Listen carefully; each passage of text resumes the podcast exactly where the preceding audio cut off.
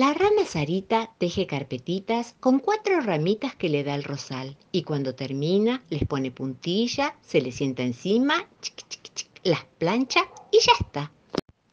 Había una vez un avión que quería volar y subía y bajaba, subía y bajaba y al cielo me quiso llevar y subía y bajaba, subía y bajaba y al cielo me quiso llevar. Newton y el gran desastre. Un cuento de Rory Tiger contado por Fer Iñarreiraegui. Plic, plic, plic, plic, plic, plic. Estaba lloviendo. Newton, que miraba por la ventana, de pronto exclamó Mirá, Snappy, un montón de charcos para saltar. ¡Qué divertido! Vayamos a chapotear. Busco mis botas, mi impermeable y listo, dijo entusiasmado. Newton buscó sus botas por todos lados, pero no las encontraba. ¿En la caja de los juguetes? No. ¿Debajo de la cama? No. ¿Adentro de la cama? No. ¿Debajo de la escalera? No, tampoco. Entonces decidió abrir la puerta del ropero del pasillo y le pidió a su cocodrilo Snappy un poco de ayuda, porque ahí sí que la torre era altísima. Prendió la luz del ropero y dando un pasito hacia adentro comenzó a buscar sus botas de lluvia. Newton buscó más profundamente y más profundo, mientras iba arrojando objetos por atrás de su espalda hacia el pasillo. El bate, punk, el patito de la bañadera, quick quick, la pelota, poing. Cuidado, Snappy, no quiero golpearte. De pronto apareció su sombrero rojo, ¡Uy! Creí que lo había perdido, exclamó contento. Finalmente, en la parte más oscura y alejada de aquel ropero, aparecieron las botas de lluvia. ¡Hurra! Sabía que tenían que estar acá, dijo eufórico. Ahora apurémonos a acomodar esto, así terminamos antes de que deje de llover. Newton estaba muy feliz con sus botas, pero el lío que había en el pasillo era enorme. No importa, Snappy, dijo Newton. Pongamos todo así nomás y más tarde lo acomodamos bien. Vayamos a chapotear. Newton tiró todo adentro del armario, lo más rápido que pudo, y empujando con mucha fuerza la puerta, logró cerrarla. Bueno, Snappy, ya está, vamos a jugar, dijo, pero ¿dónde estaba Snappy? Snappy, Snappy, ¿dónde estás? Snappy no estaba por ninguna parte. Entonces se dio cuenta de que probablemente lo había metido en el armario del pasillo junto con todo lo demás. Newton miró esa puerta y supo enseguida lo que tenía que hacer. No temas, Snappy, te rescataré. Respiró profundo y abrió con sumo cuidado la puerta. Mientras revolvía y buscaba, entre sus pies descubrió justo lo que necesitaba, una insignia brillante de rescatista. Esto es una emergencia, se dijo, mientras se ponía el casco y la insignia. Tengo que acomodar este lío para encontrar a mi amigo cocodrilo. Crash, pang, toc. Pronto solo quedaban pocas cosas sin inspeccionar, pero Snappy no aparecía. Newton temía que se hubiera perdido para siempre. Newton levantó entonces un viejo suéter.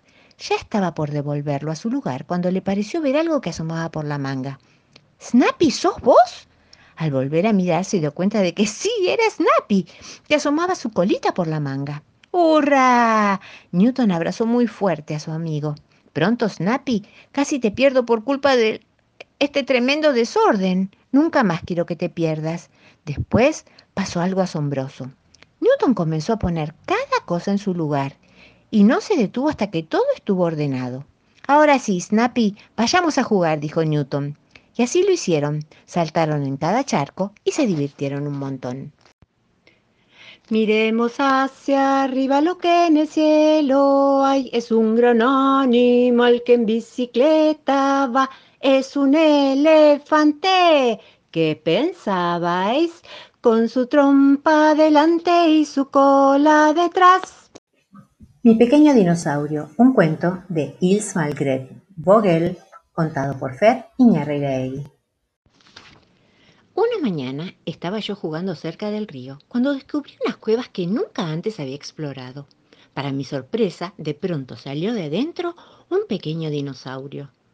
Hola, le dije, no tengas miedo. Pronto nos hicimos amigos y me permitió acariciarle la cabeza. Un dinosaurio es algo extraordinario de ver en estos días, así que decidí llevarlo a casa conmigo. Al llegar a casa le pregunté a papá si podíamos quedarnos con el dinosaurio, ya que era bastante pequeño, como un perro grande, nada más. La verdad es que no sé, respondió papá. Puede ser que ahora sea relativamente pequeño, pero cuando crezca y sea adulto, es probable que sea más grande que nuestra casa. Y en ese caso, ¿dónde va a vivir? Papá prometió llamar al profesor Rox. Rox trabaja en el Museo de Ciencias y sabe mucho de dinosaurios, así que posiblemente él pueda ayudarnos, me dijo. El profesor estuvo encantado de venir a casa a ver nuestro dinosaurio. Esta clase de dinosaurio no crece más que esto, dijo. Seguramente se va a quedar de este tamaño, así que yo les diría que si quieren quedárselo, estaría muy bien. Es muy inusual tener un animal de estos, ya que se supone que se han extinguido. Está bien, dijo entonces papá, que se quede. Al día siguiente llevé a mi dinosaurio al colegio. Ahora sé que hay una regla que dice que no se pueden llevar dinosaurios a clase, pero el mío se portó tan bien que la señora dijo que no pasaba nada, y a mis amigos les encantó. Después de clase comenzó a llover. Lo más divertido es que volvimos a casa galopando, yo montado sobre su lomo, mientras la gente miraba asombrada. Supongo que nunca nadie esperó ver a un niño montando un dinosaurio que corrieran por la calle. Al llegar a casa, él se limpió las patitas en el felpudo. Mamá estaba encantada. El domingo fuimos a visitar a la abuela. Le llevamos flores y nos quedamos a merendar.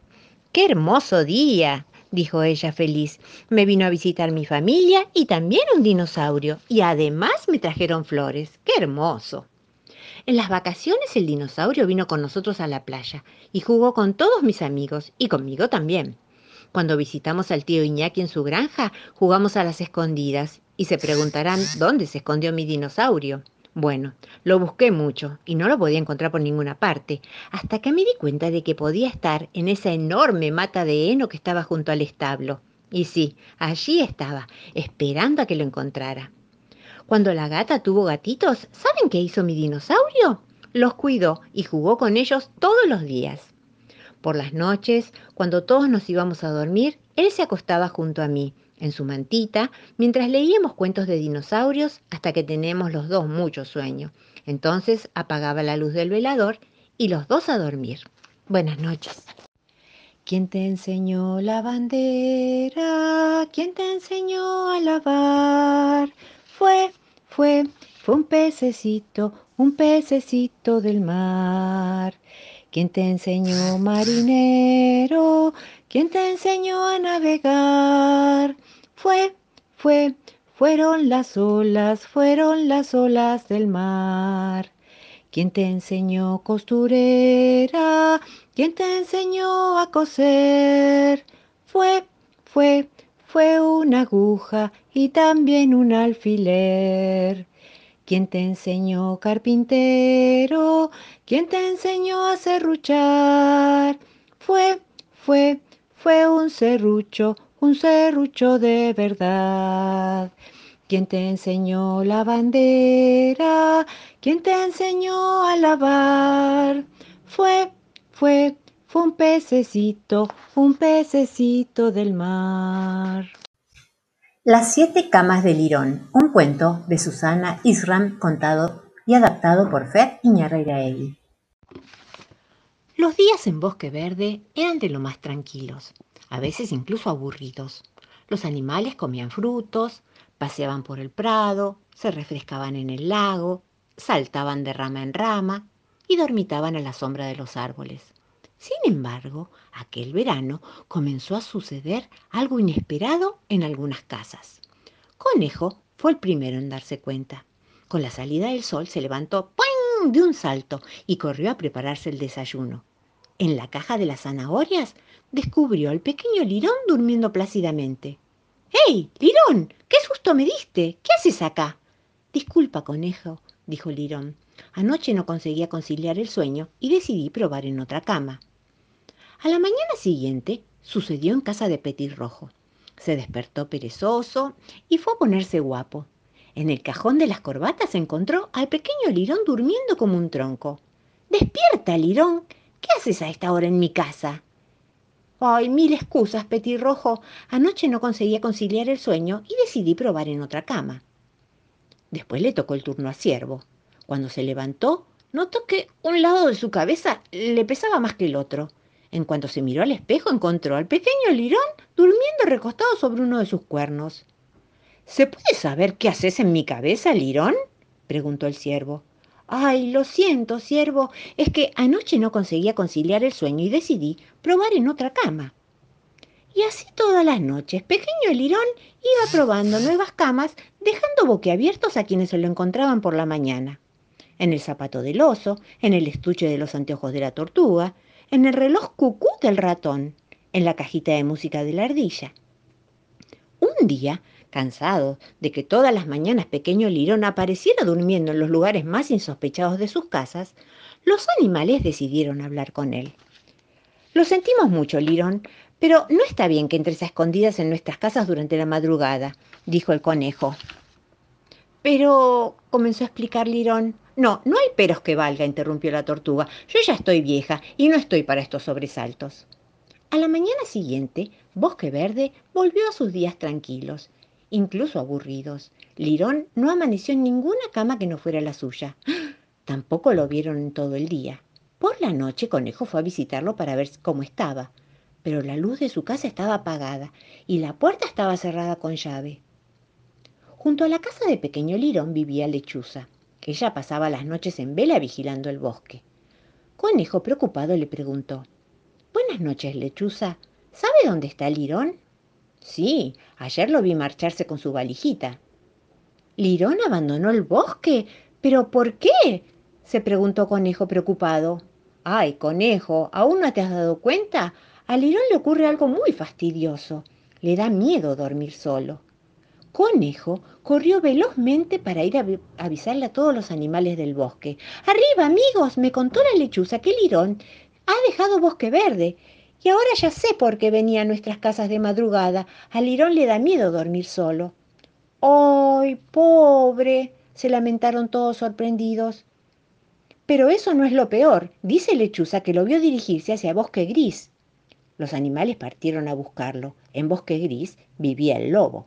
Cuando llegaron a la guarida del feroz animal, pegaron sus narices a la ventana y allí estaba Lirón durmiendo tranquilamente metido en un gran calcetín y junto a él dormía el lobo y roncaba con todas sus fuerzas. Conejo entró sigilosamente por la ventana y tirando del calcetín se llevó al pequeño lirón hacia afuera. Una vez afuera, Oso lo instaló sobre su cabeza y juntos regresaron a Bosque Verde. Ya era de día cuando llegaron y Lirón despertó entre bostezos. Mm, pero, ¿qué estoy haciendo acá? preguntó al verlos. Puedes dar gracias de estar sano y salvo. ¿Cómo se te ocurre dormir en la casa del lobo? preguntó Petirrojo preocupado. Bueno, es que pensé que a él no le iba a importar hacerme compañía durante las noches.